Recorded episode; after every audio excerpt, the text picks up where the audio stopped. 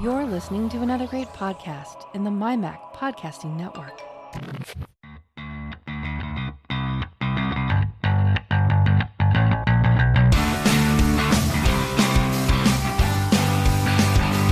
Hello and welcome to the Essential Apple Podcast, a show where we cover the last 7 to 10 days in the world of Apple news, reviews, rumours, roundup, gossip, tech, and, well, basically, anything else that catches our eye. This is the Essential Apple Podcast.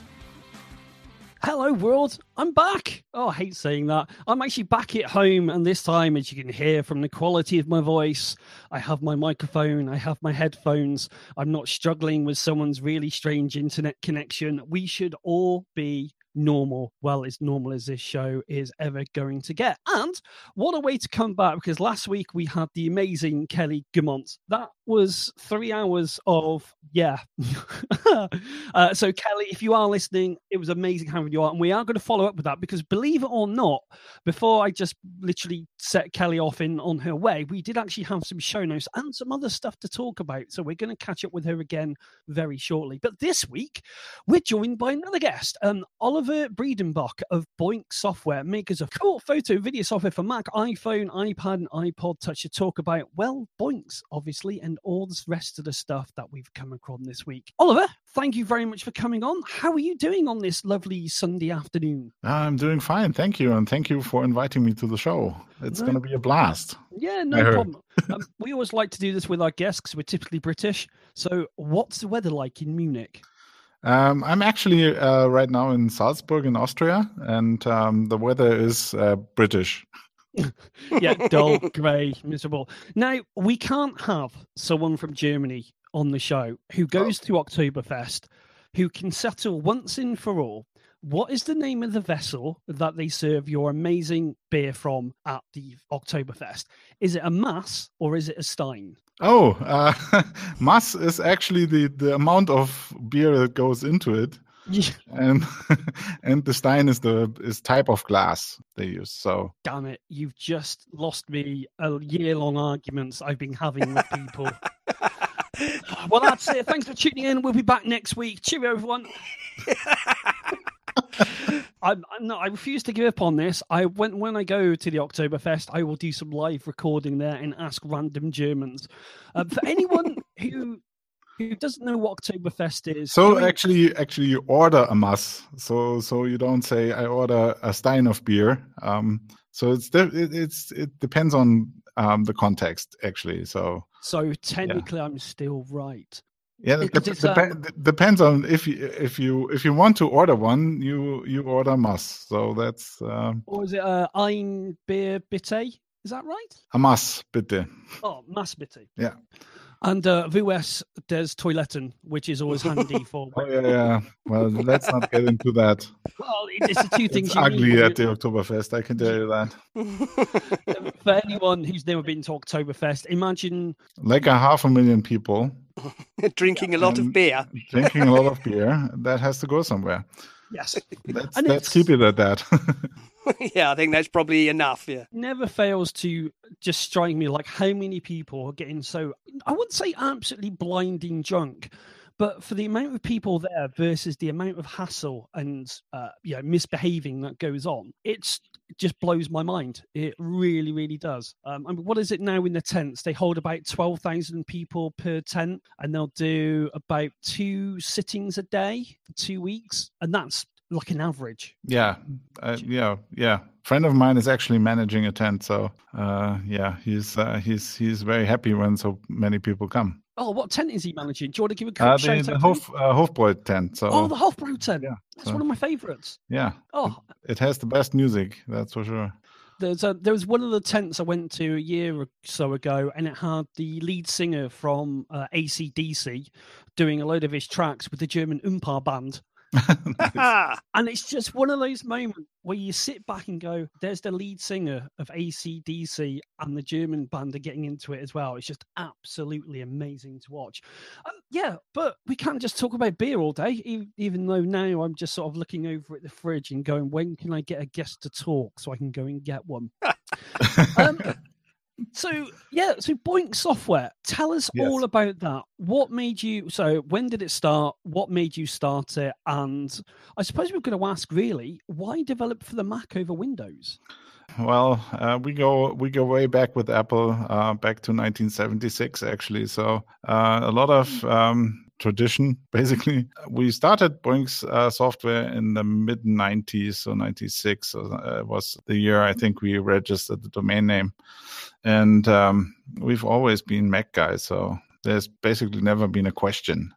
Uh, whether we should uh, do Mac software or not. Um, and um, in the beginning, uh, we shipped the first product in 2001, I think. And back then, it was uh, really much easier to reach the audience through um, the internet uh, than it was uh, with you know with Windows, where uh, you basically uh, didn't have good channels to enthusiastic people who had a lot of money to spend on your software. Um, so that was the rationale um, behind um, being a Mac and Apple only shop, and uh, basically has stayed that way. The it, it's a lot nicer to make apps for the Mac or iPhone or iOS. It's easier. It's um, there's much richer functionality in the operating system. You don't have to deal with uh, so many different versions that you have to support, and it's it's overall I think it's pretty well engineered, and so it's fun to do. So that's that. Of course, certainly back in the 90s, as, as I recall, Oliver, for example, my brother had a MIDI keyboard. Mhm. I think we had at the time something like uh, two CXs or maybe a, a Power Mac 4100, something like that. And Mhm, mhm. The Mac just supported that. He bought a, a plug-in box, and, and you away you went. And Yeah. to do the equivalent to do the equivalent on Windows at the time was a long, convoluted, and difficult journey. So um, the Mac, I know, and also uh, at the time the Amiga were were very much the darlings of the sound industry. Yeah, So yeah, yeah. I can imagine at the start, certainly, it made a lot of sense. And then, like so many things, there's a certain amount of inertia, isn't there? And a, a certain amount of commitment. So that you just follow on, really. Yeah, I, th- I think I think still the Mac um, is is the best platform for creative apps. So, like uh, for example, Mimo Live, um, which is our um, live video uh, production application, that um, weighs in. The download is only thirty megabytes. And um, that gives you a, a, a rich functionality beyond your wildest dreams, and um, that's that. I think that is a testimony to the functionality that um, macOS provides for uh, creative applications. The things that just come in the box are amazing. Oh yes, Yeah. So, I mean, yeah. the, there is a there has been such a monumental shift now, isn't there, into the world of Twitch and YouTube streaming. Did you see? Did you ever predict that streaming to YouTube and Twitch and Microsoft, whatever that one's called, would become so popular when you first started out with your app? Well, interestingly, uh, we did our first live stream in 1999. Uh, basically, we were always, you know, we we, we saw it coming uh, back then. Even um, it, it was fascinating to do, and and also like it it you know it was fascinating that we could do it. Um, you know, of course, a TV production company can do a TV show, but it's sort of a different thing if you can do it in your in your living room uh, with with relatively cheap hardware. And I think um, it's it's just amazing that you can do that now, and and certainly YouTube uh, providing a platform uh, for basically free distribution has um, you know enabled this to become a serious thing. Um, and all the other platforms, of course. I mean, once um, once you once you see the point, a lot of people think uh, they they want to get into the game, and I mean, uh, uh, the whole let's play thing uh, with with people watching hours and hours and hours of other people playing games um, is kind of it's kind of crazy, but it's also very very cool. Um, certainly, th- that's something we cherish very much. Now, I've just had a look here, and so one, one of my things I always look out for is when looking at a WWDC event is all the little features that Apple sort of bring to the fold, like Metal and Replay Kit. Now, there's only been one or two games I found that uses Replay Kit, but just having a look here on your website, you've got Mimo Live Report, uh, Reporter, which uses Replay Kit. Can you tell us a little bit about that software? And this is purely me being selfish now because I am going into the world of Twitch and YouTube streaming. So, what is Mimo Live Reporter and how does it work with Replay Kit?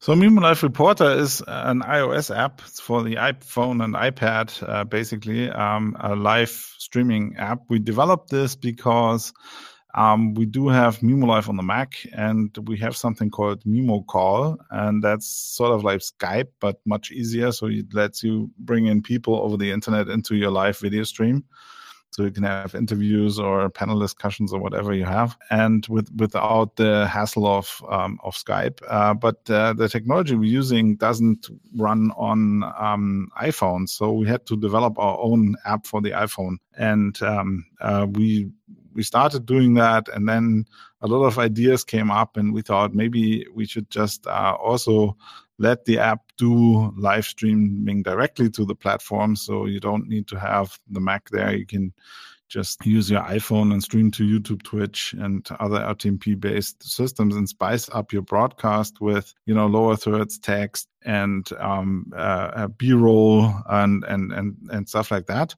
And uh, one of the engineers said, "Hey, wouldn't wouldn't it be you know cool um, to to put in a broadcast extension because um, there are actually not that many apps uh, that provide such a functionality. And what that does is it allows you to use a, another iOS app. Some, some there's more apps that you would think um, supporting that. Some games, um, some creative apps like Procreate uh, that allow you to actually um, stream like a screencast from the app that so you can do let's plays or you can do uh, tutorials um, in, in case of uh, procreate you could do like uh, how do i draw tutorials uh, live to basically any streaming platform if you had a broadcast extension. And uh, since there weren't that many apps out there we decided to add it to the mimo live reporter. Uh, so yeah now you now you can if if the other iOS app supports it, uh, currently that's um, that's a requirement. You can just go into the app and start streaming and use Mimo Live Reporter to actually do the encoding and streaming. And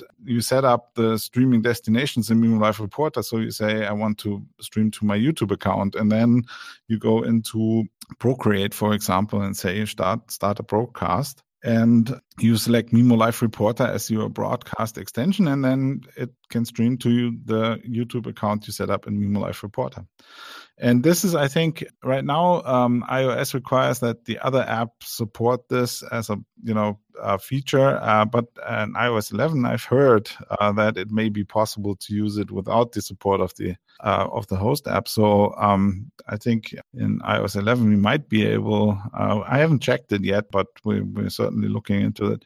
Might be able to just stream any app which um, you know would allow you to stream any game or any creative app or any like you know one of the one one of my favorite things would be streaming uh, Swift Playgrounds. Um, Swift Playground, Swift is um, a cool development environment, basically to learn how to program.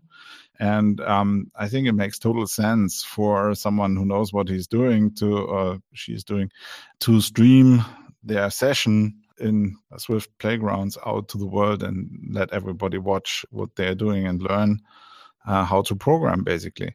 So uh, that's that's a neat functionality, and I hope that iOS 11 allows us to take it even further than it is now. Uh, it's going to be something that now I. It's quite shocking. I've only just sort of found out about it now because I've been working with uh, Mimo Live and I've been uh, playing with the the demo version.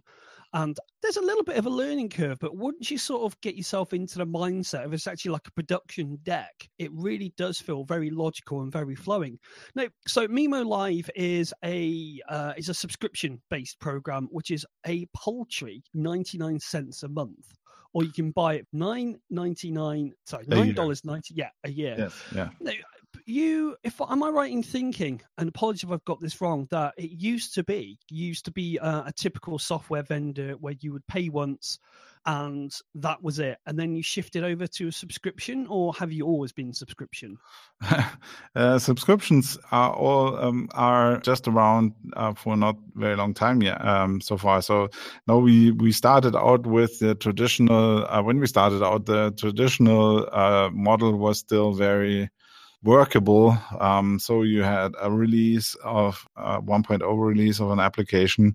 It would sell very, very nicely. And then after a year, or after a year and a half, you would do an update and you would charge the users an upgrade fee that already paid. And the new uh, customers would have to pay the full price. And you would sort of um, keep this going every 12 to 18 months. Um, you would try to do a paid upgrade. And um, uh, basically, what most people ended up doing was sort of having a subscription anyway because they would buy every update, and that that's what what keep what kept uh, software developers going.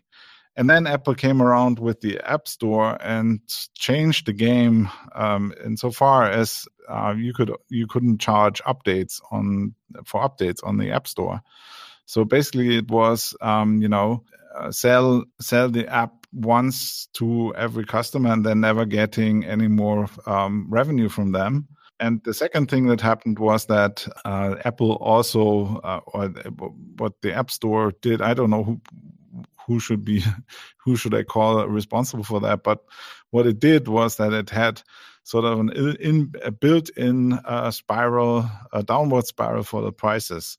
So uh, on the iPhone, for example, you ended up with apps that cost just um, uh, one dollar, and and that was basically everything, and all the money you would ever get from one customer, which is uh, not sustainable. And um, so after a couple of years, uh, where we developers had to talk to Apple all the time and uh, tell them how uh, this is not working, they decided to introduce uh, subscriptions uh, to the App Store. And basically the push is to change all the business models to subscriptions because otherwise you can't you know so you, you can't make a living developing apps on the app store uh, because one dollar is just too cheap and uh, people uh, you know not not ever paying for upgrades is um it's like you, you would go and buy a car and get free free uh, refills gas.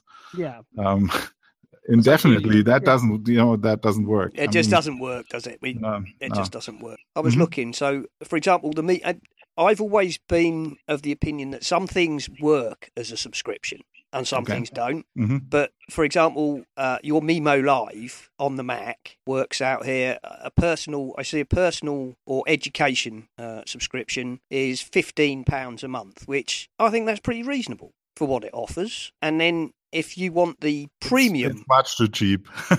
it, it is uh, for, the, for, for, the features that you get there. Uh, yeah, yeah. but I, I, incredibly cheap. but at the same time, I appreciate that Oliver and his company are are offering that to non-commercial users yes for, for that kind of price because i've looked at some similar kind of programs and they tend to come in i mean i'll be perfectly fair oliver's they've got uh, a commercial license use you you know useful for events for company tv for churches universities etc and that's 57 a month now for a company you know somebody who's who's generating cash i think that's a perfectly fair amount of money to be paid um, mm-hmm. mm-hmm. but yeah, if you're a non-commercial, then you know it has to be something for, for hobbyists can afford. Otherwise, they're not going to buy it at all, are they? So I, I think that's you know you've got here a one-year subscription for personal non-commercial use is 160 pounds. I think that's very reasonable. So uh, we also offer three years and ten years um, for oh, yeah, people who are like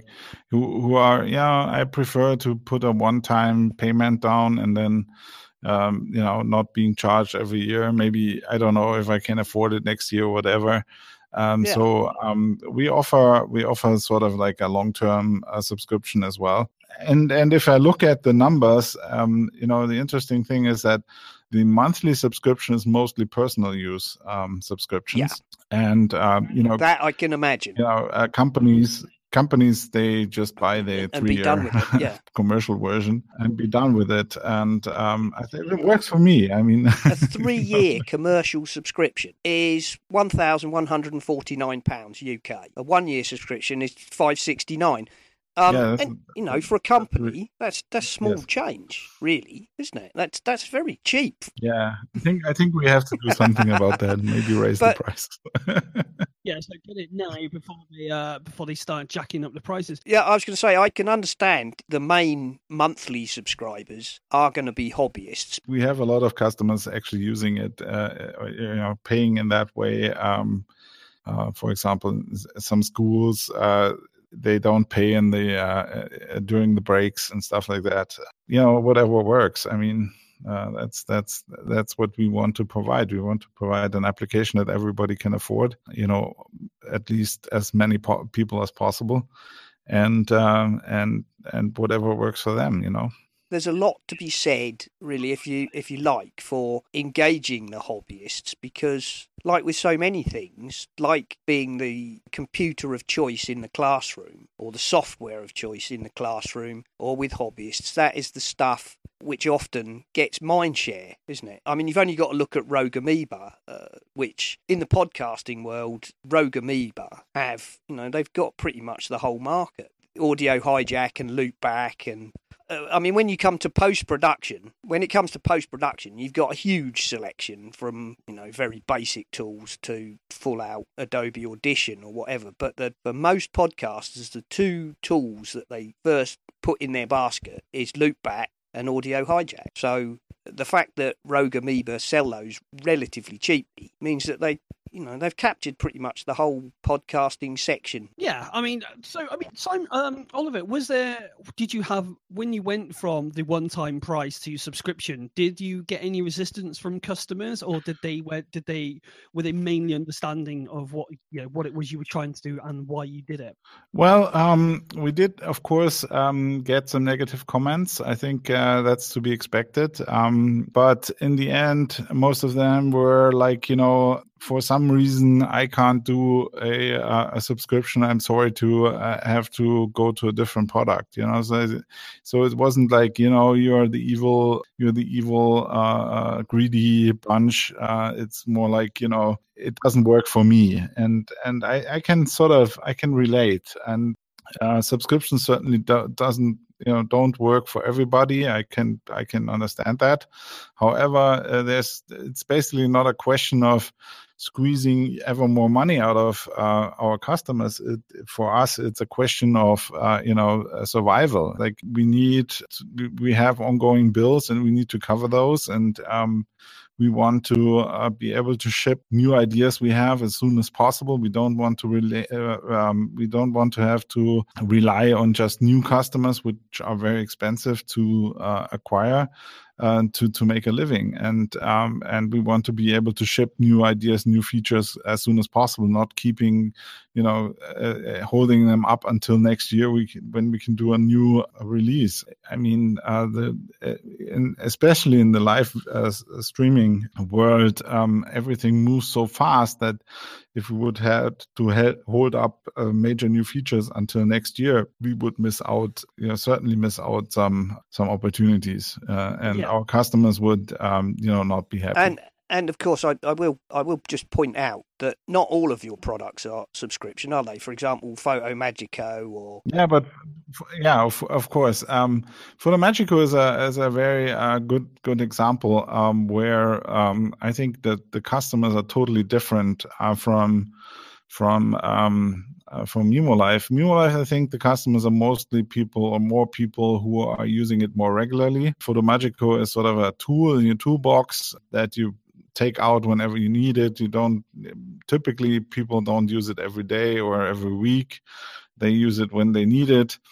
And um, a monthly subscription to manage that, and you know, you you mentioned that you would have to, you know, you wouldn't uh, use it, in, or you wouldn't pay for it in the months that you don't use it. Uh, if you do that excessively, uh, so Exactly. it, it's a lot of pain to manage it. You know, you have to go in, you know, you have to go in and cancel the subscription, then you have to resubscribe swipe and and and and back and forth and and that is just a pain in the ass. So i understand if people say you know just give Yeah. me like a one time And- fee and i i i can use it whenever i need it. And but but but, but FotoMagico's also uh, a good example of how the economics work against us there. Because right now um, uh, the major push uh, is to develop FotoMagico 6 and that's basically a rewrite uh, FotoMagico uh, completely um, redevelop that so that we can be ready for the future with uh, new um, technology, new platforms, and new um, uh, new features. And um, that's kind of it'll take until you know probably mid next year before we we are ready with it. And uh, during all that time now we have the classical sales curve which is you know uh, in the beginning uh, when you when you ship a new version there's a, a big Yeah, spike and then it gradually um yeah so um so now it's a it's like a drought for us um and we have to um, make it through until um until we we we are ready with the next uh, uh, release. And uh, you know with the subscription uh, we could we could still have uh, something that covers our cost and then um, you know straighten that curve out a little bit. So I, th- I think it makes more sense for both you know the customers and the and the company and, and the company. But i also can see the uh, the the arguments against it where people say you know i have 25 apps and so i have now 25 subscriptions going on. And um, that is kind kind of a pain in the ass. Um, so maybe, you know, there's this um, company in uh, I don't know Yep, where they're yep. from. They're called Setapp. Um, I don't know if you've heard Yeah, that. they do that massive subscription bundle, don't don't they? Where like yeah, so so you pay one subscription and then basically you use all the you can use all the apps that are in their um, in their basket, and um, maybe that is kind of the solution for that. Is more like uh, like Spotify or so, where you just you you you don't pay like cents for every uh, track you play, but you pay one subscription a month, and then you can use whatever you know is is in the uh, in the big um, uh, is is in, in the library, right?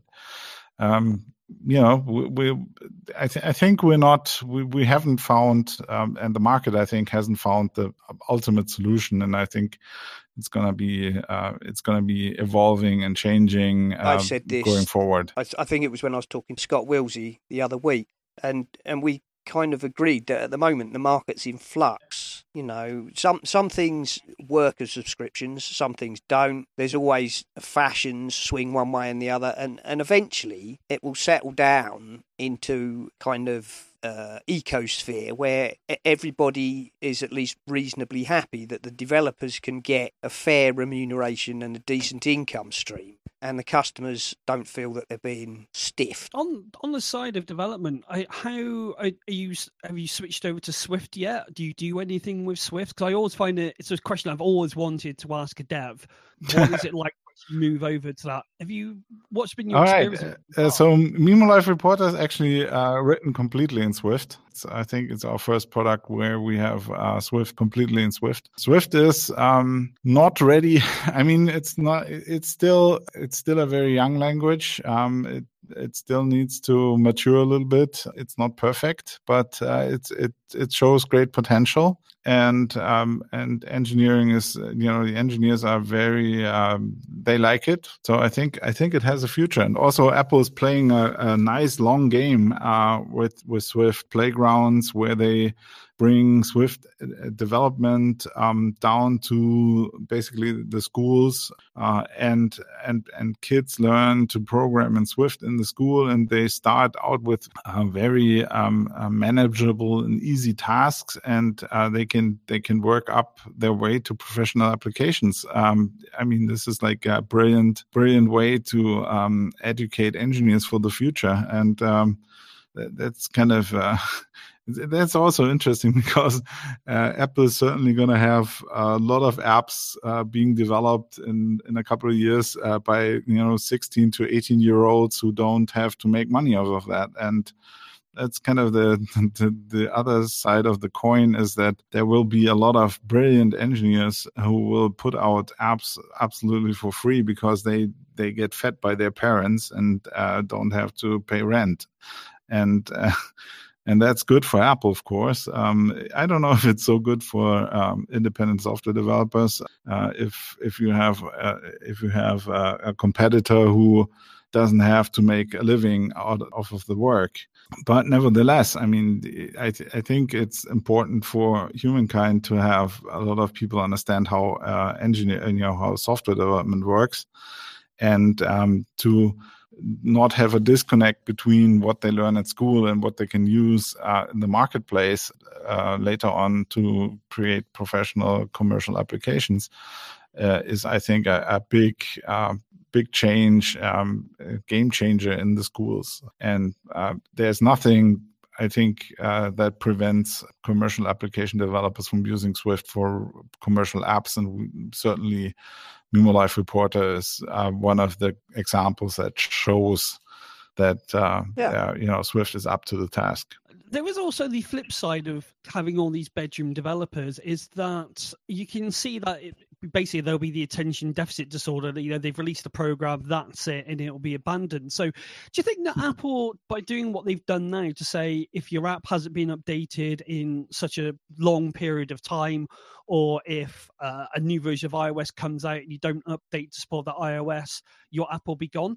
What's your thought on this sort of mass culling? I suppose is what I'm asking. Um, um, I think I think it's good that they weed out um, the stuff from the App Store. Um, I, I don't think it will work um, to f- try to force people to update. Um, it it will only work um, to create a marketplace that can feed um, the independent developers who do the work.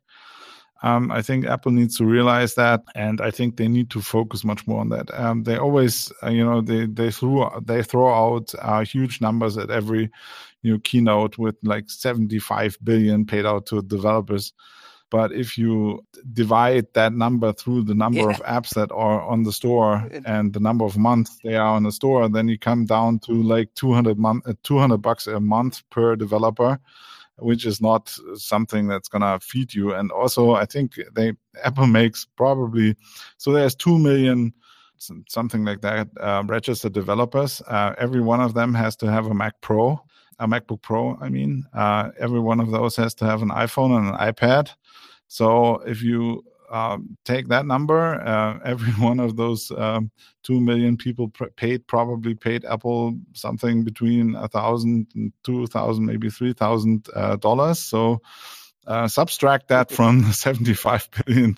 There's also it's also you know very good point. that is a apple makes more money off the developers as, as you know than the, than it makes for the developers and that's something they have to realize and they have to um, maybe change their attitude towards because I think it's on the in the long run it's not going to work. And uh, i take it you're an uh, avid watcher of the wwdc if you can think back to this year's wwdc and i realize this is going to be a little bit of a push what do you think was the most standout feature there uh, from a developer's point of view? Actually i think i think this this year's uh, wwdc was uh, you know i yeah I, i'm not sure if you can call it a turning point but in the past, uh, you sometimes uh, looked at the keynote and you wondered what the hell the things that were announced in the keynote had to do with developers. Yeah.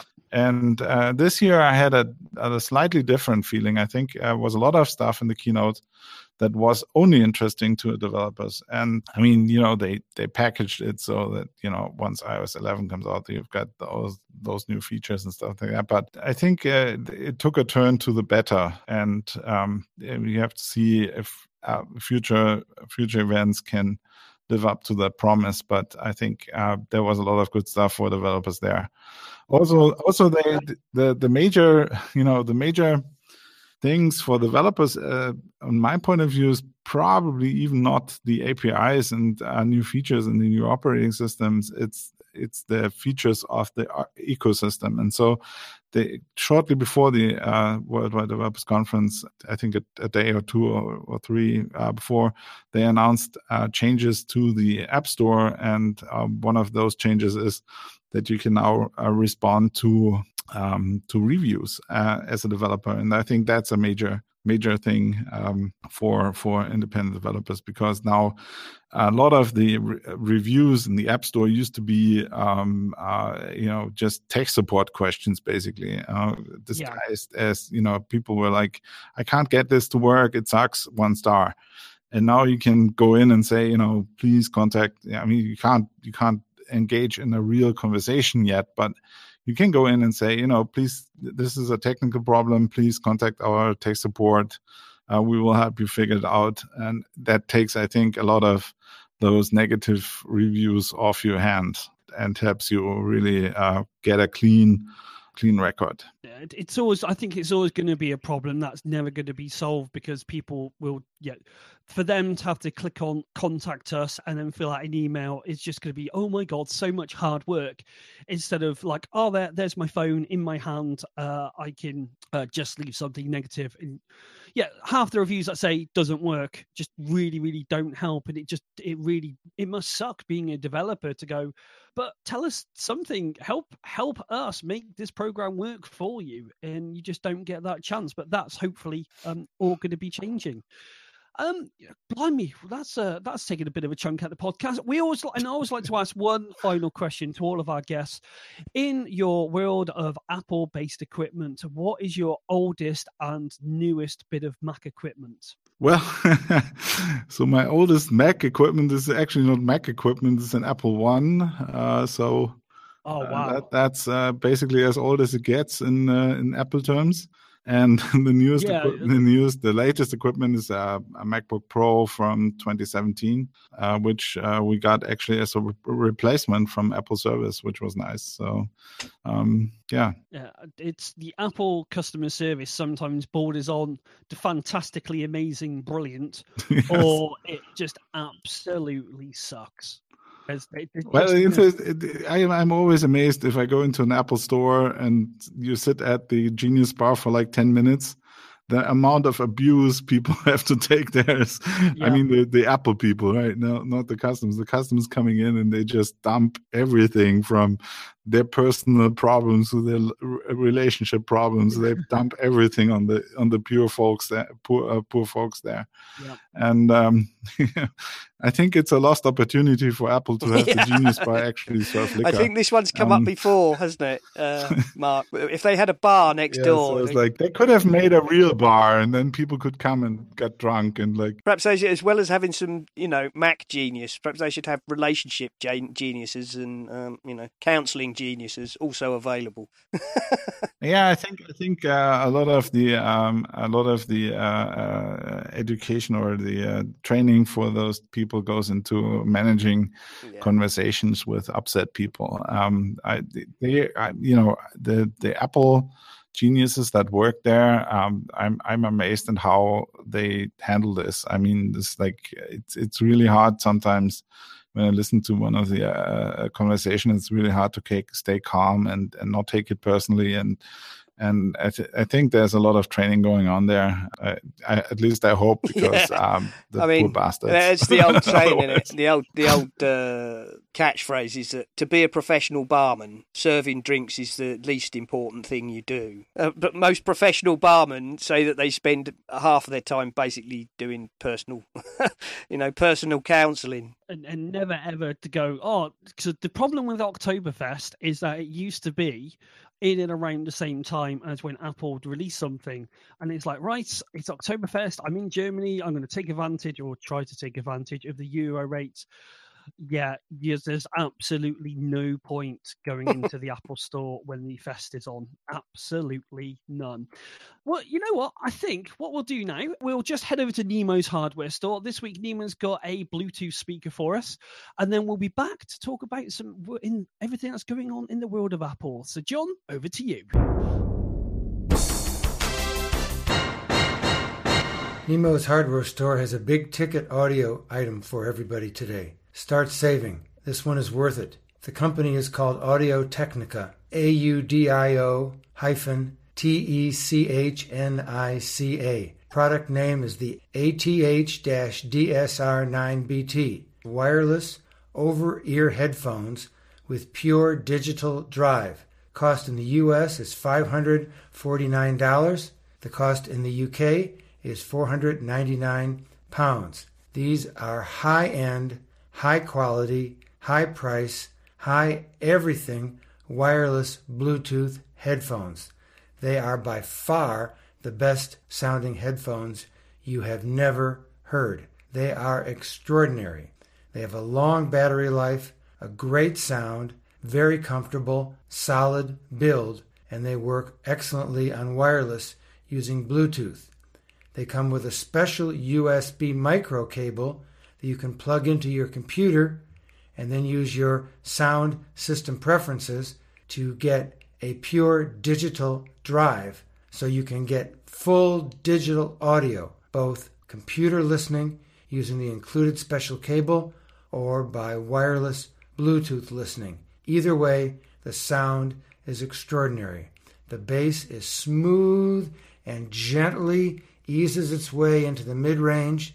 The mid range is powerful, accurate, neutral, meaning it doesn't mess up any sound that was done at the recording. And then the treble is sweet and crisp and brilliant. I cannot rave enough about the ATH DSR9 BT wireless over ear headphones with pure digital drive from Audio Technica. Please go to the company site and also to the Amazon site to read about them, read the questions, read the answers, read the rave reviews. Here they are right here in front of me. They come in a very solid leatherette case. I unzip the case. Inside there's another little mini case. And inside of that is the custom USB cable. Don't lose this cable. I pull out the grayish color of the actual headphones. There's no cable coming out of them. Very, very cushy earpieces. Very, very solid headband section with nice, comfortable cushioning on your cranium. There's your on off control. There is your volume up and down. There are your power LEDs to let you know how much power is in the battery. And there's not that much else. Very straightforward, very lean and professional design for audiophiles and everybody else. Now, I know what you're thinking. This is a lot of money. So here's what you're going to do. Every time you're thinking about going to have a pint or going to pick up one of those froppy banana cinnamon foamed lattes, just take that five or ten dollars or that five or ten pound note and just drop it into a jar that's easy to put money in but hard to get money out. Before you know it, You'll have four, five hundred pounds or dollars in there, and you'll be on your way to getting these headphones. This is a top priority item. Put it on your list for your next birthday, for Christmas, for whatever holiday you've got coming up. Tell people this is what you want. I've been using them for three weeks, and I am stunned by how often I go out of my way to find reasons to use them. They are that good. The only alert is if you wear eyeglasses because it is a full over ear ear cup. You will need to slightly tip up the temple pieces, the part that go behind your ear of your spectacles, just to make them a little more comfortable. That's the only concern you need to have. Because I wear eyeglasses a lot of the time, but to tell you the truth, when I listen to music, I often just take the glasses off and just listen to the beautiful sound coming over these headphones from Audio Technica. Back next week. Thanks, John, once again for another Nemo's hardware store. You can find more of Nemo's rantings, ravings, and rumblings over on mymac.com. Now, whilst we're all enjoying ourselves, uh, hopefully you are anyway. I know we are. In fact, I've just cracked open a beer. Spare a thought for the people in Nepal, India, Bangladesh, Sierra Leone, and of course Texas and anyone else who have been affected by devastating flooding this month. And if you can, please consider making a donation to a reputable disaster relief charity. So our thoughts are with people who are uh, struggling, shall we, you know, to say the least.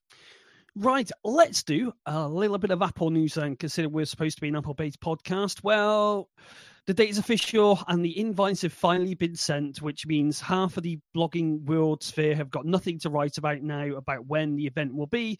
September the 12th, Uncle Tim and Co. will release what they have up their sleeves. Now, we're not going to dive into that because everyone else is going to. Um, what else have we got here? Hot on, in fact, this is one for you, Oliver. Hot on the heels of the last beta releases, the Dev 8 and Public 7 builds went live, promptly followed by Dev 9 Public 8. Now, Simon's a massive fan of causing himself as much pain as he can before we start a podcast by going into the beta builds. Are you a, uh, do you get the betas onto your devices? Do you run them on live? Do you, uh, are you in a position where you can have lots of devices to run different beta builds on?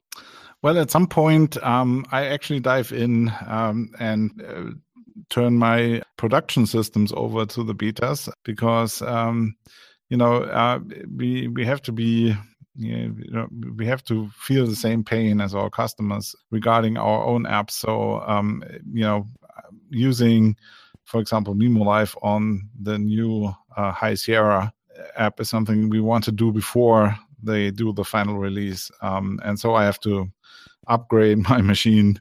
And uh, actually, I'm, I'm going to be doing uh, uh, helping the guys at the SwiftConf in Cologne uh, next week to uh, record the Swift conference, SwiftCon conference. And after that, I'm going to update my my my MacBook Pro to uh, 10, 13, and and see how it goes. Um, my iPhone, I, this year I, I kept my iPhone on iOS 10 uh, longer than I would usually have because I I don't have a, backup iPhone right now uh, that I could fall back to if if something goes wrong. But my iPad is on iOS 11 already um, since uh, Apple released the first beta at the World Wide Web conference, and I think uh, that that served us well because uh, with Mimo Live Reporter we had initially had a, a, problem where the video signal from the camera would be garbled and uh, we catch we, we caught that early on. And so now it won't be a problem when ios 11 ships. What ipad are you rocking just out of interest? Um, it's a 9.7 inch uh, ipad pro from last year. I my friend has got the uh, was it the bigger one the 12 inch? And it was the first time that I used it to watch something on Netflix and listen to stuff on YouTube, and it's like, whoa, those speakers are impressive. I mean, the amount of sound they push out, and it's that thing of, yeah, I, I really want one. It's just the apps need to be developed to really take advantage of it. Um, but yes, that's for a completely different, uh, completely, completely different time. Now we were just talking before we came uh, before we came back after Nemo's hardware store about augmented reality uh, and why AR powered glasses might be Apple's next big moneymaker. Yeah, we think we've sort of been down here before with Google glasses. Do we think that Google got it wrong because it was basically always on and there's no privacy? Could Apple get away with it because they seem to, well, they are passionate about keeping things private, aren't they? They don't like to share any data um, of what you're doing and where you're going with anyone. Do we think that Apple's approach to this, given their um, given their preference? I, for... I do. I, I very much believe that eventually that glasses are going to be the replacement for your mobile phone, or at least a serious ad- adjunct to your to your phone. Because if you're talking about using augmented reality, who wants to get gorilla arm by holding their phone in front of their face all the time? It's just it's just not going to work, is it? Um, I really believe that, uh, as this other piece we've we've linked to here, smart glasses will become as popular as mobile phones. Uh, I really think I'm not quite sure how long it will take, but I'm pretty sure Apple are going to be in the vanguard of of doing this. I really do, and I'm not quite sure. I mean, whether it's going to be glasses, whether it's going to be some other piece of technology that we that we use, but I I'm very much sure that the age of the smartphone will it, it will not go away, but it will become something which you only really pull out of your pocket when you absolutely have to, and that most of it is going to be fed to you via your glasses. And I don't mean honking great VR goggles, they're going to be something that I think Apple learned a lot from the watch. I think I think uh, one of the biggest problems that needs to be solved with uh, those glasses is the actual interaction, uh, user interaction. So how do you um, talk to your glasses basically. And uh, talk to your glasses is probably the way to go but a lot of people are really reluctant to talk uh, in public. And and you get all those jokes about uh, you know going into a home and and you know calling alexa and uh, hey google and then mess up people's um, settings and stuff like that. And and you know you you go you're sitting uh, somewhere with everybody having the glasses and you just shout hey glasses turn off. And then everybody everybody goes blind uh, at the same time. So there's a, a, couple of issues they have to there and it's bad enough yes. now isn't it in a, a, in a crowded bar yeah. where you see everybody clicking away on their phone imagine if everybody was yeah. talking to their glasses it would be utter cacophony uh, it turns out that uh, touch interface is actually very very immersive and um, it's a very good way to talk to a computer and you know I don't know what the transition or you know my my my my uh, my significant other my uh, she she talks to her phone all the time and does this and dictation and but she doesn't do commands. So it's sort of like she uses the um, the phone to you know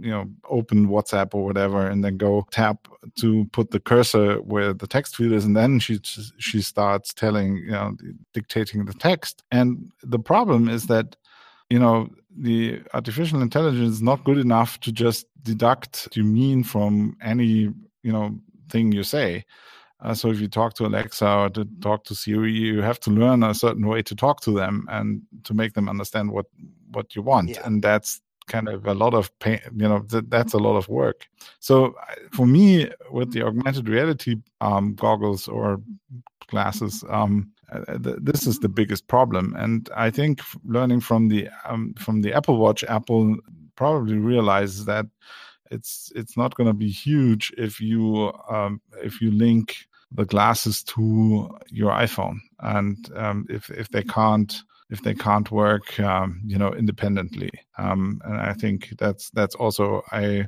requirement for them becoming a huge success. Do, have you have you got an Apple Watch, or are you just sort of have you resisted going down the Apple Watch route?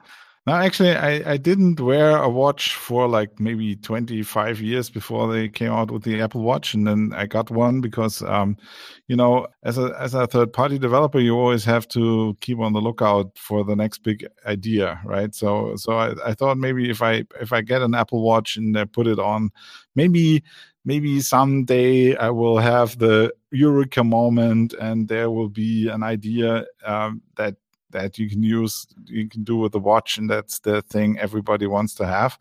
And that hasn't happened yet so well um, you say that because a couple of weekends ago when i was uh, doing an event in london i met up with mr carl madden from the mac and forth show and dean murphy the developer of crystal an ad blocking app and it turns out that after a few beers, I have quite a few ideas. I can't actually remember if any of them were any good, but I'm sure, I'm sure in my head they were all genius. So we will discuss yes. these after the I'm pretty sure that Carl told me that they uh, spent most of the time rubbishing your ideas, but they they just didn't appreciate. Well, it's like they well, didn't appreciate your genius. This problem. no, when when you're ahead of the curve, you know, people. It takes time for people to catch up. That's you know, true. I, I, can't be responsible for that. I mean, blimey. Yeah. See, just ask Nikolai Tesla about that. exactly. And uh, bearing in mind that Oktoberfest is there and the Hofbrauhaus, I can go. Oh, do you know Oliver? if I, yeah, I can just see myself being that drunk, going up to someone who looks important. Do you know Oliver? Which isn't a popular German name at all. Uh, right. If you, if you if you meet the right person, then they will say yes.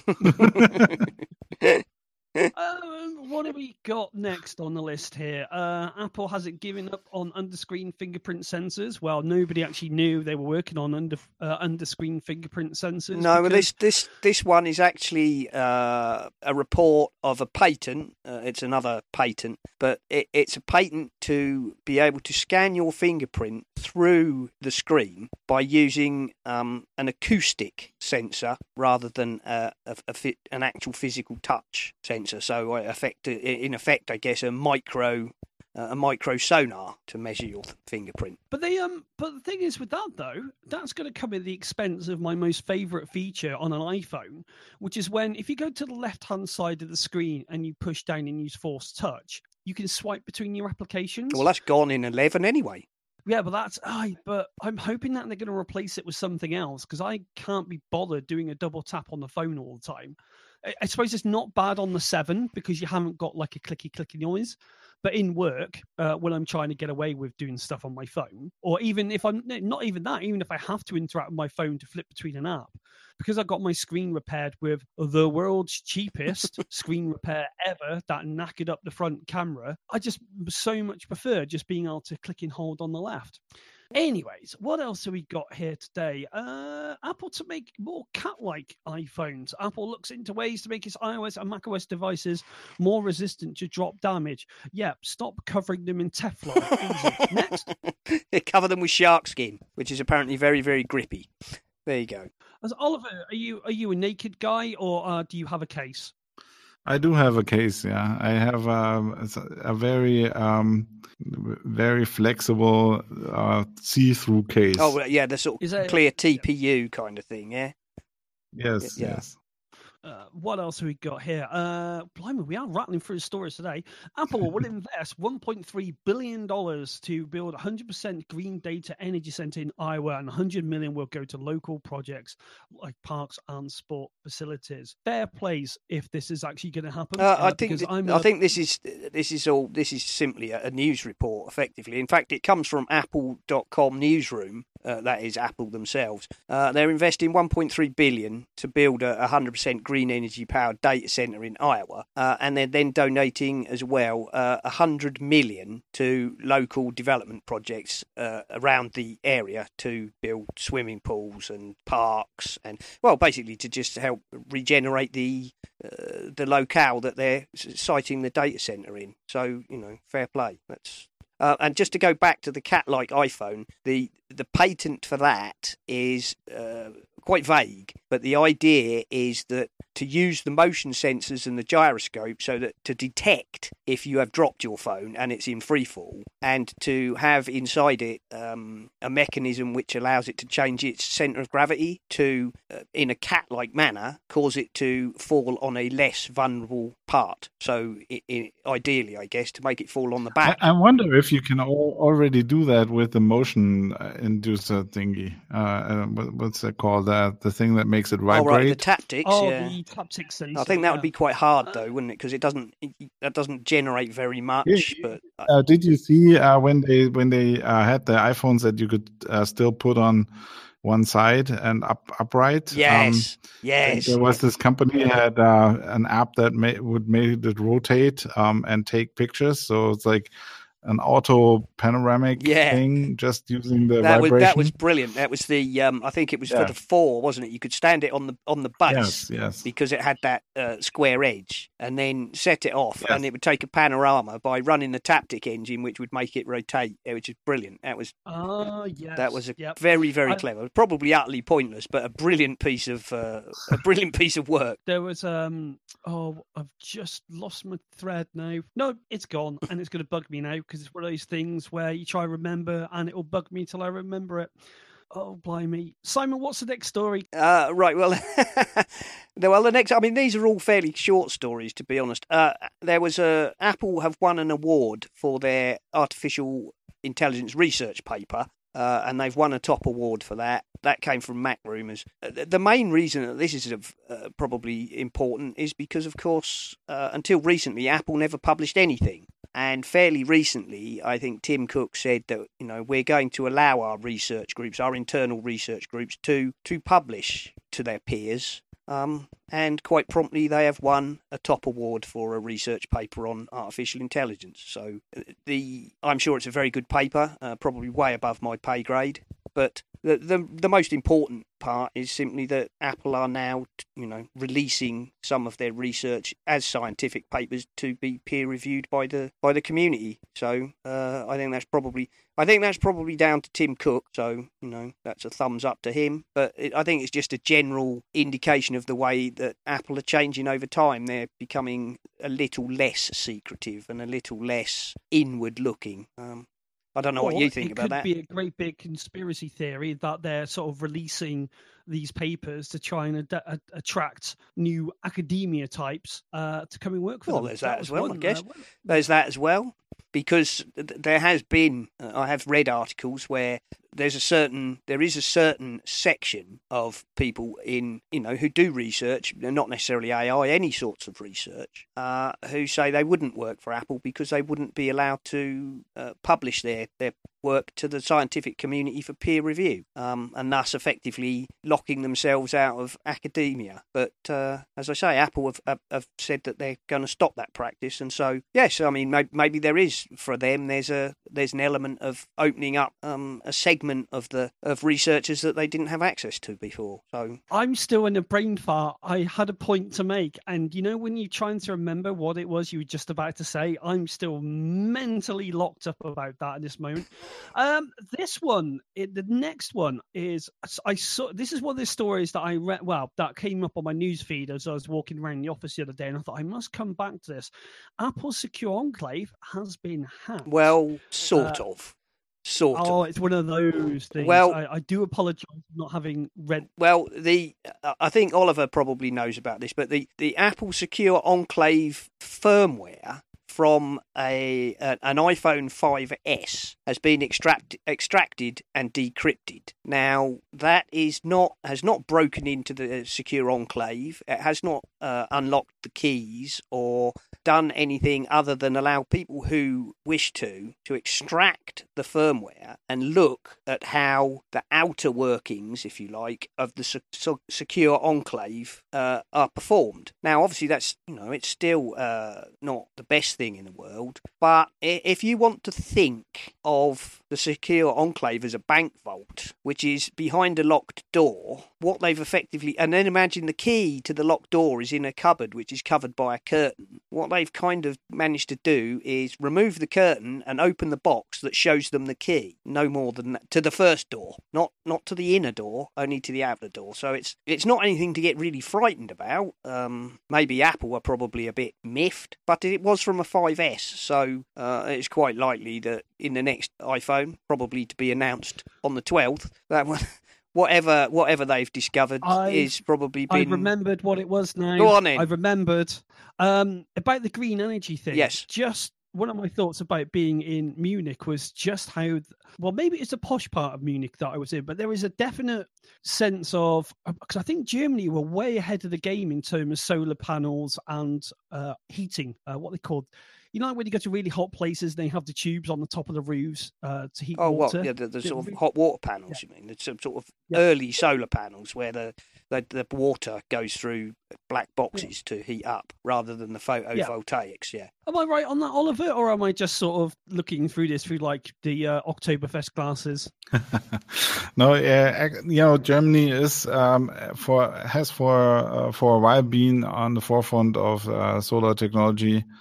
Uh, there was a big, you know, bust in the bubble um, a couple of years ago um, when um, you know the the federal funding, the the um, uh, yeah, the subsidies. We we had the similar su- subsidies. We had a similar thing here. Yeah, a lot of a lot of of those companies went bust. But um, you know, uh, Germany being a fairly rich country, um, we a lot of people can afford to be uh, a little more, um, you know, envir- environmentally conscious and um, things like, you know, putting solar collectors on your rooftop is uh, become fairly common. And uh, in some cases, like yeah, we have we, uh, we recently moved our offices, but uh, the former place where we stayed, um, there was a a big supermarket on the other other side of the road, and they had their flat flat roof area with uh, solar panels, and they they had like a, a, a big display there that showed how many uh, you know kilowatts hour kilowatt hours they got out of the of the solar panels, and I think that uh, that being a um, a commercial operation, they they they needed to have some sort of you know financial incentive to do that. So i, I guess it it's it sort of works. And you know um, last year sometime there was a news um, uh, report um, uh, actually uh, Germany had for like an, a, a, period for a couple of uh, hours, maybe half an half a day or a day, um, covered all the electricity needs with renewable energy yeah. for that day. So um, yeah, I, I read that of, story. I think there were two. I think it was two days, two consecutive days. Yeah. I believe that that Mhm. Germany's power usage was 100% covered by its renewable energy feed, which is good, Yeah, which that- is great. yeah. And I've Yeah. I, I remember uh, maybe 20 years ago, I I've always felt that Germany was ahead on the uh, environmental state because I remember maybe 20 years ago, maybe even more, uh, seeing an, a news report about recycling in Germany. Houses were being built with multiple rubbish chutes, so glass there, metal there, paper there. Uh, Well, this is this is fairly ridiculous in in in uh, in Bavaria because when they put that in place, they uh, really uh, had very um, uh, strong rules about you know which you know uh, to separate the different kinds of trash. Um, so you have like uh, you know four or five different sorts of plastic and and and half half of the population spends their Saturdays um, bringing their their trash to collection stations and working there to uh, separate the trash, and then a big truck comes along and they throw it all Throw it into all the back back in. of the big truck Yeah, we get that here as well. and carry it to the you know I must admit, where I live, we have a we have a fairly simple system in that you know you've got non-recyclables; they go in one bin, and then we have a recyclables bin which you're supposed to put in paper, cardboard, plastic, metal. Um, I think, that makes a lot of sense. and that's about it. And then that's t- I could I could get into that, but you know the way they implemented that in Bavaria, it's it's, it's ridiculous, and um, you know so, such a waste of you know perfectly good productivity. yeah. There's a kind of there's a kind of balance to be struck, isn't there, between Yeah, and, and also also I, I I think the the amazing thing to me is how f- difficult it is to ro- roll backs um, on on things like that. You know, uh, another good example is like the summertime thing. You know, nobody. It's proven that it doesn't help anybody. It's it's totally wacky and doesn't you know make sense anymore. And and there's you know still there's no way to roll it back and uh, you know and that kind of the same thing is with with the with the trash uh, system here in uh, Bavaria, where you know there's just no way to roll it back, even if it doesn't make a lot no of sense. of yeah. It's kind of we're stuck with it now. Yeah, I know. I think we all Mm. feel that one. Right. Well, so there we go. Yeah. So the sec- uh, the- going jumping back forward, the secure enclave processor firmware decryption is it, it's a lot less scary than the headline might lead you to believe. And uh, What do you mean? It's a link baity headline. uh, well, suppose- no, because it is strictly speaking, it's true. that, that is true. Um, if you read the article, they explain it in more depth about what it actually means. And uh, as I say, it was apparently a 5S firmware, so it's quite likely that the workings of a newer iPhone are it doesn't apply anyway. But there we go. Um, this is one that intrigues me, and it's one I know that gets talked about over and over. And that's is the future of Apple a merged OS uh, from MacWorld? Uh, Well, it's funny you should say that because if my computer stops doing the spinny beach ball at Mac Jim from uh, our Slack room. And by the way, if you want to get into our Slack room, because the numbers are dwindling a little bit, although it is fairly active, just send a message to Simon or myself on the Twitter at Ocean Speed or at Serenak or at Essential Apple, and we will invite you in. Unless there's a better and more easier way to invite people into the uh, Slack room. no, I'm afraid there's not. No, that's the well, the way it works. It's invitation only, uh, unless you're in, all on the same domain. So uh, basically, we have to invite people. That's just how it works. And unless this Mac picks its idea up next week, I might just have a podcast just telling you how much I want to sell this Mac Mini and who's going to make me an offer for it. oh, two one terabyte hard drives, i5 processor. If you want to buy one and you're in the UK, let me know. Uh, the reason I'm rambling is because I'm at a beach boy. Mac Jim has sent a document into us via the Slack room of iOS, iOS 11, the future. Uh, so, Mac Jim, thank you very much for that. And we will put a link to that in the show notes because we're going to put that up on our website, essentialapple.com. So, merged? Nah, I don't think so. Um, after using a Microsoft Surface for six months now, I'm not convinced that you can do that. You can't merge. two things together. Well, I'm. I, I used. Well, let me try and uh, delineate this. I've always been uh, supportive of the way the iOS and Mac OS division has been. I, I think it made perfect sense at the launch of the the iPhone and then you know the addition of the iPad for iOS to be different from the Mac OS. And when they talk about a merged OS at the moment, people I think are still thinking of kind of somehow jamming the two together and that's never going to work. That is never going to work. However, in the longer term, I do think there's a I think there's quite a lot to be said for a kind of gently scaling OS where features you get a gradual overlap of features because there are some things that you're you know absolutely useless to your watch and there are features that are on the watch which would be absolutely useless on a 27 inch iMac. However, you know the the iPad is now getting more desktop esque features. It's getting access to a dock. It's getting access to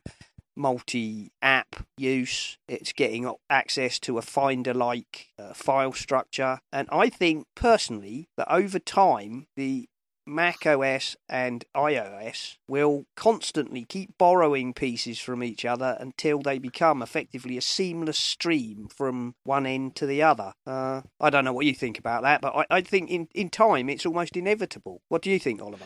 Well, um, I've I've I've always um, assumed that eventually um, uh, Apple will just end up with one uh, operating system. Un, you know, unlike many other people, I think it has more.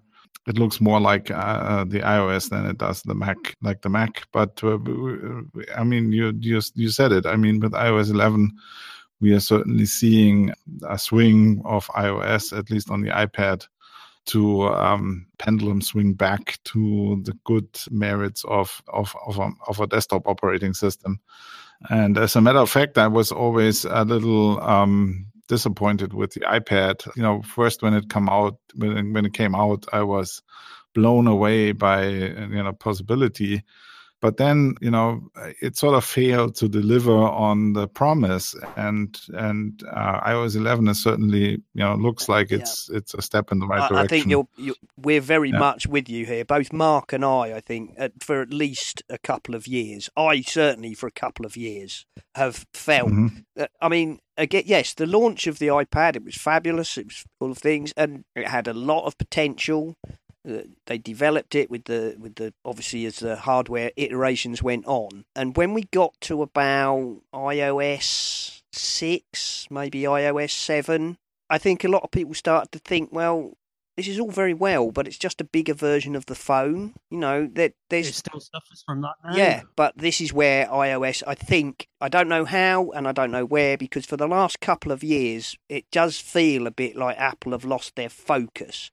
And with it might be that actually they were working away behind the scenes developing technology, making sure it worked properly, and all those things. But it really feels with iOS 11 that they've kind of dived in and said, right, people are losing interest in the iPad. Why are they losing interest in the iPad? Because it's got far more potential than we're making of it. I mean, the classic example is the is the is the home screen. It's got what? How many apps does it hold on the home screen? 16, 20? On on an iPad, and we can all see it's got room for twice that many. And yes, the the, the... yeah, so Apple haven't really helped themselves with that, have they? By saying it, yeah, it, I think that was one of the biggest criticisms of the iPad was that when you click on the home screen, it's basically just a bigger um bigger bigger phone. I mean, Oliver. I mean, you. I mean, obviously, aside from developing, how if you had to give a percentage of uh, consumption versus creation, what would your ratio be? Uh, you mean on the iPad or generally? Oh, or... sorry, on the iPad, yeah.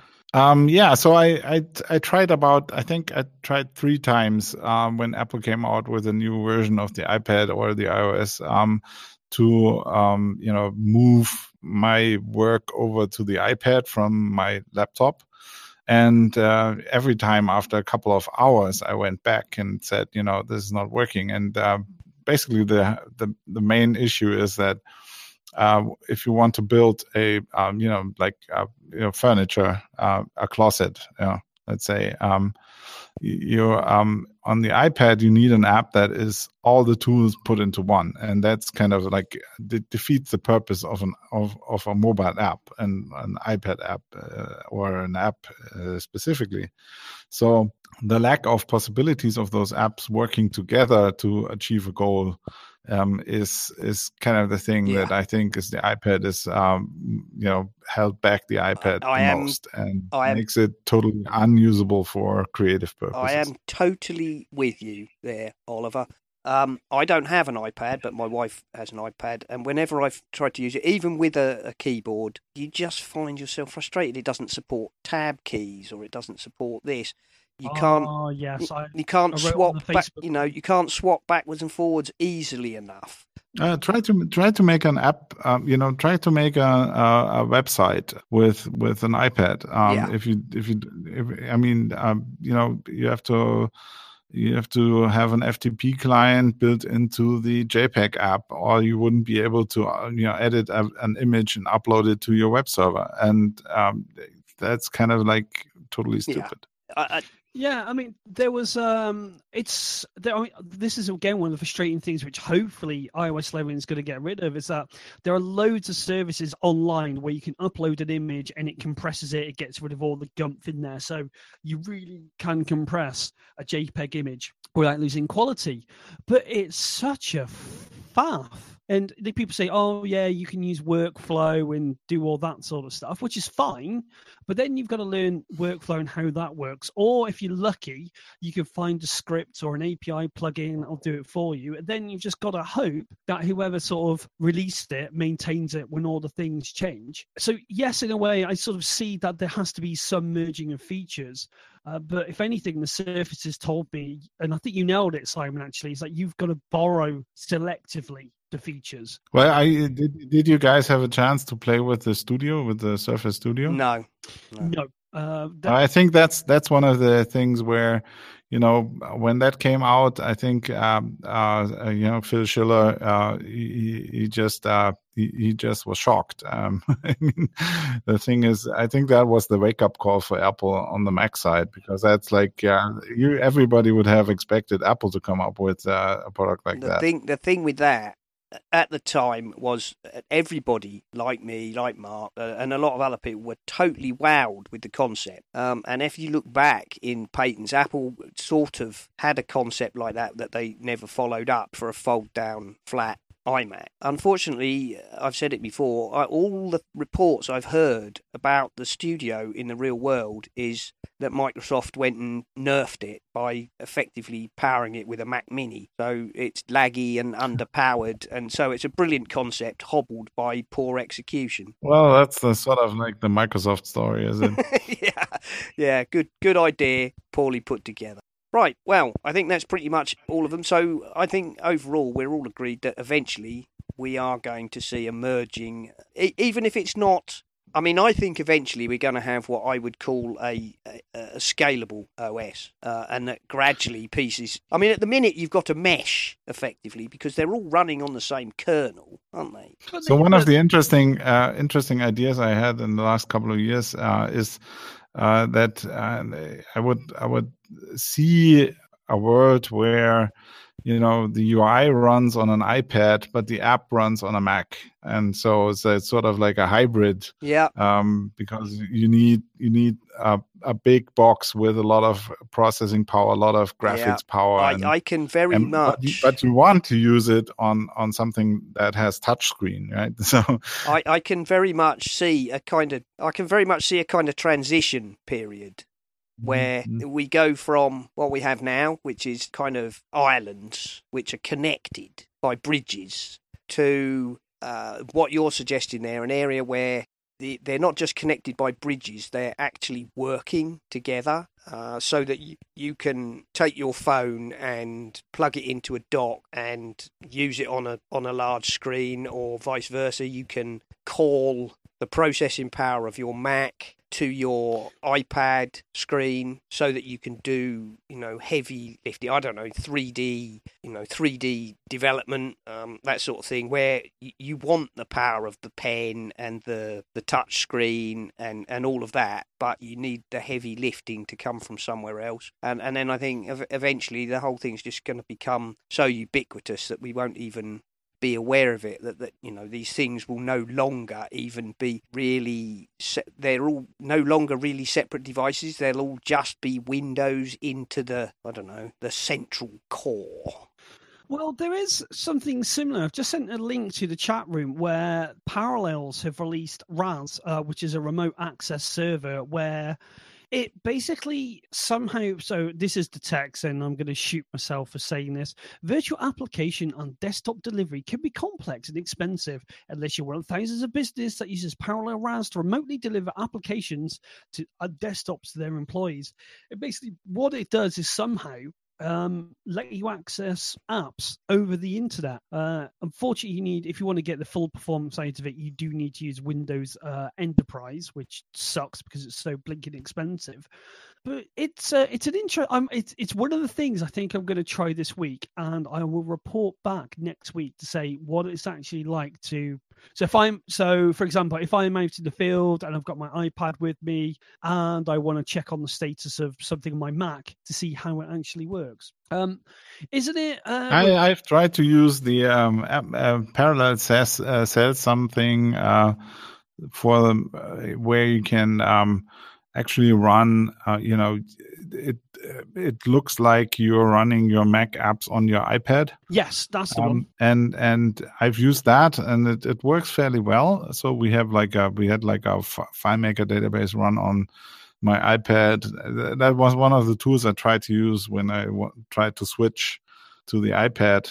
But it's it's still sort of like it runs in in a box, uh, and and you you can't get data out of it, and and that's kind of where you know it's it's okay for enterprise applications where you have your employees uh, log into your you know uh, warehouse and and look up you know stock and uh, whatever. And um, and that that's kind of okay. But if you in video production i think it all falls apart because yeah. you know it's the the performance uh, doesn't scale uh, on the server you need to edit video on a server with 10 people you need 10 times the processing power and that's uh, kind of a different yeah. proposition so it's it's okay for business apps but i don't think for creative apps it's a lot of yeah. use uh, and and the, i think the other thing oliver nailed there is the fact that these things are still inside a box the big the big barrier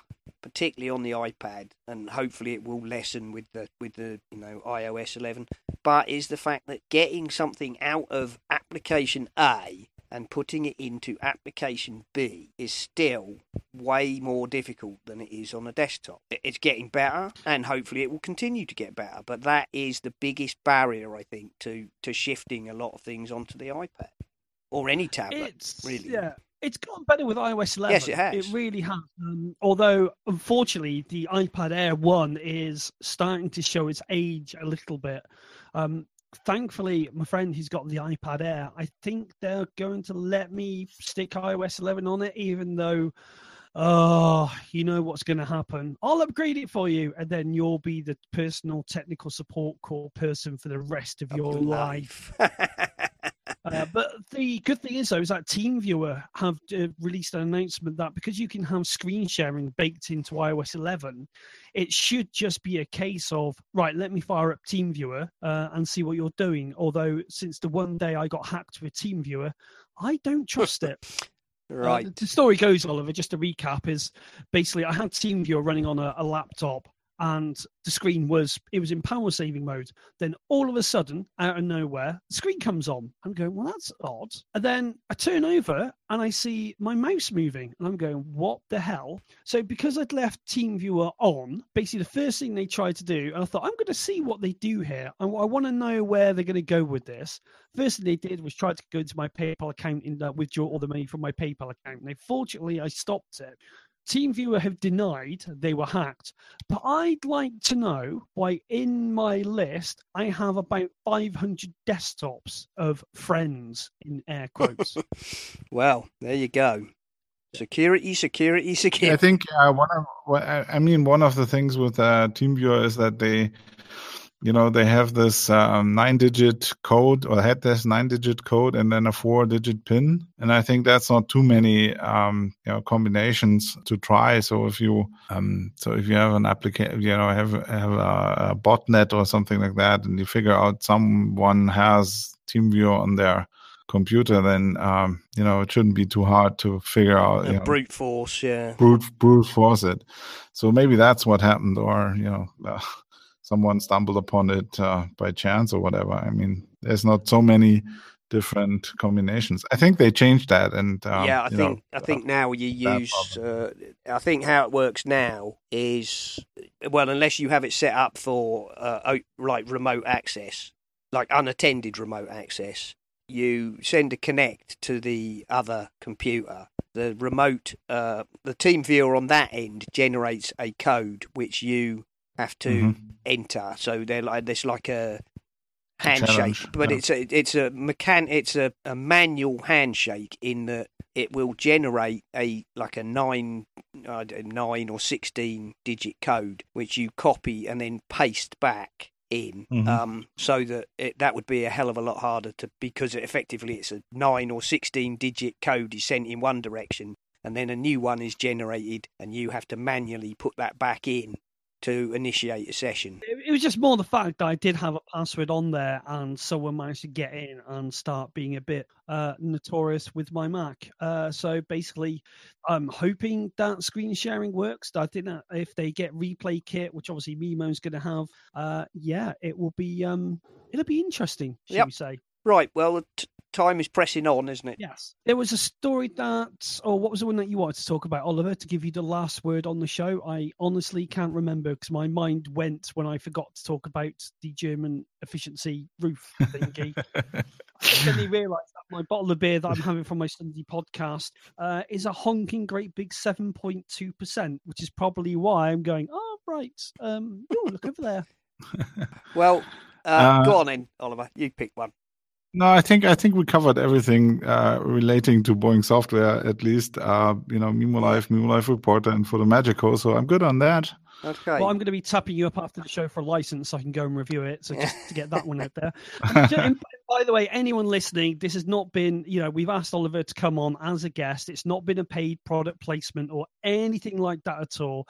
It's all it is is basically the, the whole point of this show is get out there to connect to people and just hear about the passion behind, you know, the products. And yes, we've mentioned the, yeah, we've mentioned the products, but why shouldn't we? Because they're a great set of products. And it's always been the ethos of doing any blogging that I do is that if something's crap, I'll say it's crap. Uh, unlike all the Microsoft Surface reviews that keep telling you that it's good.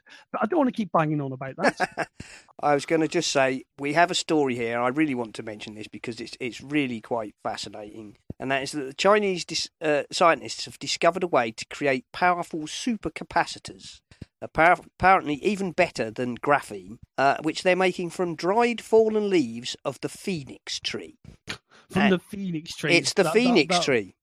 Yes, and uh, apparently this is a very common tree in parts of China. Um, and they've discovered that these particular leaves, when dried and then burned and treated in a certain way produce uh, little tiny carbon spheres, which are not just carbon spheres, but they are full of tiny little pits. And apparently, this allows them to make fantastic supercapacitors. So there you go. That's a. Uh, there will be a link. I will put the link in, but that just fascinated me. Uh, a, how on earth did they come about the idea to do it, and B, of course, if it uh, if it proves to be a workable thing, uh, how much how green is that? How much you know? That's better than gallium and and unobtainium and all the other horrible nastiness, isn't it? We'll just make it from a load of tree leaves. It, if it can come off, that will be absolutely amazing. We've done quite a lot. There were more stories, but we could go on all night at this rate, and. Uh, Poor old Oliver, I'm sure he'd like to go and open his own beer, to be Have a honest. beer. Yes. yeah, he, he's going to need it. God, these crazy English people. oh, that's uh, no. Well, Oliver, thank you, you know, thank you very much for coming on the show. If you ever want to come on in the future, if you've got a product announcement, or if you just want to help us kill the bit of silence in the airwaves, you are always more than welcome. So, do you just want to give one final plug for yourself, your website, and if people want to get in contact with you to find out more, how can they do that, good sir? Well, thank you. First of all, thank you very much for having me on, and it, it's an absolute pleasure, and it was a blast for me to to join you tonight. And yeah, if people want to know more about Boinx Software, our website is boinx.com, and there's basically all the information there. Um, if you want to connect, there's a forum there that you're always welcome to uh, uh, post your comments and questions about our products. Uh, you can follow me on Twitter, O Breidenbach, O B R E I D N B A C H, and I think you guys would put that into the show notes, and I I would be happy to come back um, anytime. Fantastic, thank you very much. Because um, I think I want to do a special on how to get uh, how to get started doing live streaming on your Mac because there's so so many Windows-based tutorials, but no one's really delved into it in the Mac. So we might actually do a bit of a special where we're just going to go through the basics and what makes for good content and what doesn't. We should actually do a live stream. yes. Uh, well, I look around my office when I've got everything cleared away. We will. We will definitely do that. In fact, we'll have a chat after we've gone off air. Thank you ever so much for coming on. It's very, very much appreciated. Simon, if they want to get a hold of you, how can, where can they find you? Well, of course, I am on the Twitters as at Serenak, and that's S E R E N A K. Thank you very much. And of course, you can reach me at Essential Apple if you want to follow the website to know when the next podcast is going up in the general ramblings that we have. Uh, if you want to follow me for whatever reason, I'm at Ocean Speed. And thank you to everyone who's been following me recently. I don't know why, but it's very much appreciated. And of course, you've got the website essentialapple.com. And if you've got any comments, questions, feedback, or if you'd like to ask the presenters a question, head over to Google Plus or Facebook and ask a question, and we'll do our very best to edit it. And of course, thank you to everyone in our much beloved Slack room who contribute stories. Sorry we haven't got around to all of them. I have read them, even though I haven't been posting. I do keep a lookout for them, and especially thank you to at Matt Jim, who's done a lovely, uh, sorry, lovely. That's really condescending. Who's done a cracking little article called iOS 11: The Future, which is going to be on the website this week. Uh, I've had a quick speed read of it, and yeah, I think it covers a lot of what we said here as well. And of course, this show would not be possible, and I really mean this without all of you who use our Amazon affiliate link and our Patreon people. I am promise you, I keep saying this. I'm working on exclusive Patreon content, so you get to see it first before anyone else. It's very, very much appreciated. And of course, anytime you click on an Amazon affiliate link, we get a very small kickback. And of course, everything from the Patreon as well goes directly into funding and running this mockery of a podcast. So I just want to say thank you very much. So that's it. Again, Oliver, thank you for coming on, and we will see you next time. Cheerio, everyone. Goodbye. Bye. We are part of the mymac.com podcasting network, where you can find such excellent shows as Guy and Gaz on the MyMac Show, Tim and David on the Tech Fan Show, the Three Geeky Ladies, the geekiest show ever, uh, the excellent Bart Busschots with his Let's Talk, the Club Nintendo, and many, many more. Hi, I'm Bart Busschots, host of the Let's Talk Apple podcast. Every month, I gather together a panel of Apple followers and we digest the month's Apple news. Our aim is to step back and take a 40,000 foot view of all things Apple. We're the perfect complement to the many great daily news shows out there. Listen and subscribe at www.lets-talk.ie.